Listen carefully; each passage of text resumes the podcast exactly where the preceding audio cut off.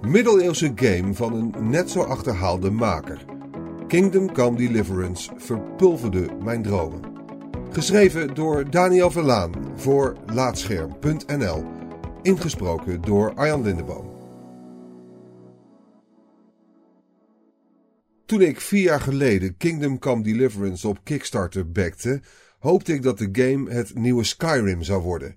Maar na al die tijd wachten stelt het spel teleur. En nog erger, ik kwam er plotseling achter dat de belangrijkste ontwikkelaar problematisch is.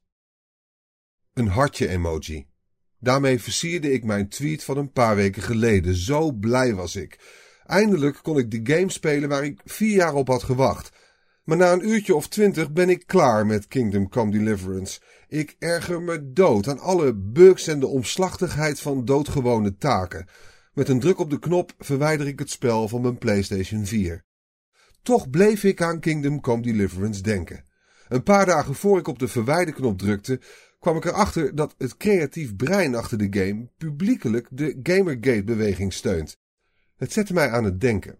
Kun je nog van iets houden als de maker ervan een problematisch figuur is? Het gaat om Daniel Favra, medeoprichter van de Tsjechische Warhorse Studios.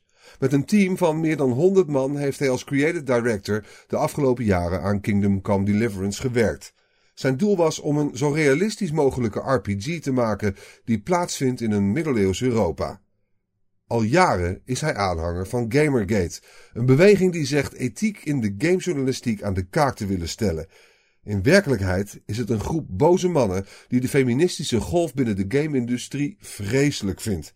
Ze trollen, doxen en bedreigen mensen die kritiek hebben op stereotypen in games, zoals de hulpeloze vrouw die door de stoere man moet worden gered. Favra associeert zich graag met deze club en neemt diversiteit in games op de hak. Hij vindt dat veel game studios zwichten voor de kritiek van zogeheten social justice warriors en hun producten daarom politiek correct maken. Ook stelt hij dat game media progressieve games voortrekken. Ze zouden meer aandacht en hogere cijfers krijgen.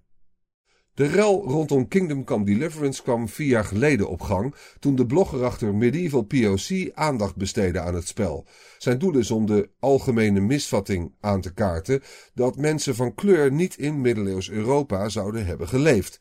Volgens de blogger komt dit door het dominante witte beeld dat films en games van deze periode schetsen. De blogger stelde een simpele vraag aan Favra. Waarom zitten er geen mensen van kleur in het spel? Favra reageerde heel stellig dat er geen zwarte mensen in middeleeuws Bohemen, historisch gebied in Tsjechië waar de game zich afspeelt, waren. Toen de blogger Favra allerlei bewijzen toonde dat er in die regio en rond die periode, 1400, wel degelijk mensen van kleur waren, reageerde de ontwikkelaar dat hij echt wel de geschiedenis van zijn land kent. Blijkbaar zijn mensen van kleur gewoon niet realistisch genoeg, schreef de blogger toen. Om de game echt historisch accuraat te maken, hadden mensen van kleur niet misstaan. Favra weigerde en was vooral druk met criticasters belachelijk te maken. De populaire gamewebsite Waypoint reageerde daarop door Kingdom Come Deliverance op de zwarte lijst te plaatsen. Een redacteur van Waypoint merkte nog op: hoe kan Favra zich beroepen op realisme als je in zijn spel een drankje kunt drinken waardoor al je wonden binnen een paar seconden genezen? Het is voor mij inmiddels makkelijk geworden om een hekel te hebben aan Kingdom Come Deliverance. De game speelt ruk en heeft mijn verwachtingen niet waar kunnen maken. Maar wat als het daadwerkelijk mijn nieuwe Skyrim in de middeleeuwen was geweest? Had ik het dan ook zo stellig aan de kant gezet? De situatie doet mij denken aan wat er gebeurde na de golf van alle hashtag MeToo-verhalen. De slachtoffers van seksuele intimidatie en seksueel misbruik durfden, gesteund door alle andere lotgenoten, voor het eerst in het openbaar hun verhaal te doen. Daardoor vielen heel wat bekende mensen van hun voetstuk. Neem bijvoorbeeld Kevin Spacey, die door verschillende mannen wordt beschuldigd van aanranding. Een van hen was nog maar veertien toen het gebeurde. Spacey spinde de gebeurtenissen tot een coming-out als homoseksuele man, waar sommige media instonken. Netflix besloot de banden met Spacey te verbreken en gaat nu zonder hem verder met de hitserie House of Cards. De grote vraag is: kun je van iemands werk genieten als deze persoon problematisch is? Dat vroeg ik mezelf al af toen Aziz Ansari en James Franco werden beschuldigd van seksueel wangedrag, twee van mijn favoriete acteurs. Master of None is een geweldige serie en om Pineapple Express heb ik ontzettend gelachen. De mensen achter blog Your Faith is Problematic hebben daar wel een antwoord op. Het blog hield jarenlang van allerlei sterren bij welke racistische, seksistische en andere problematische shit ze allemaal zeggen.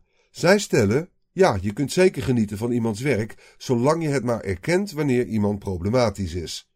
De dingen die deze mensen zeggen brengen mensen rechtstreeks schade toe of dragen bij aan een institutie die gemarginaliseerde groepen onderdrukt, schrijven de mensen achter het blog. Maar het is belangrijk om te herinneren dat onze helden gewoon mensen zijn en soms fouten maken of verkeerde dingen zeggen.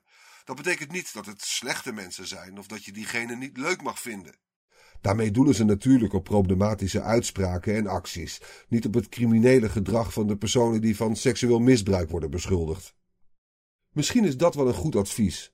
Voel jezelf niet direct schuldig omdat je geniet of hebt genoten van het werk van iemand die één of meerdere fouten heeft begaan of nog steeds begaat.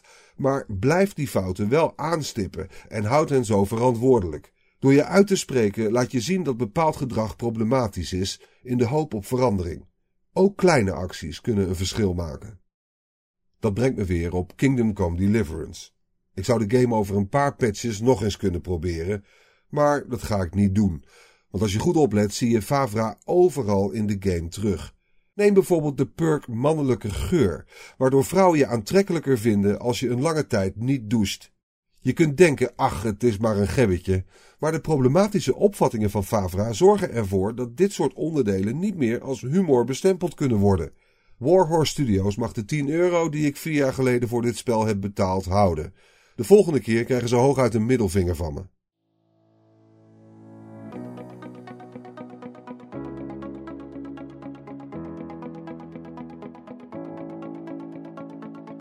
Dankjewel voor het luisteren naar deze aflevering van Laatscherm voorgelezen. Als je waardeert wat we hier doen, dan zouden we het leuk vinden als je iemand anders vertelt over laatscherm.nl of een van onze verhalen deelt op social media. Je kunt ook heel eenvoudig 5 sterren achterlaten in de podcast-app van Apple en eventueel een recensie, waardoor we weer beter vindbaar worden voor anderen. Luister ook naar onze andere maandelijkse podcast Praatscherm en ga voor meer verhalen, geschreven of gesproken, naar laatscherm.nl.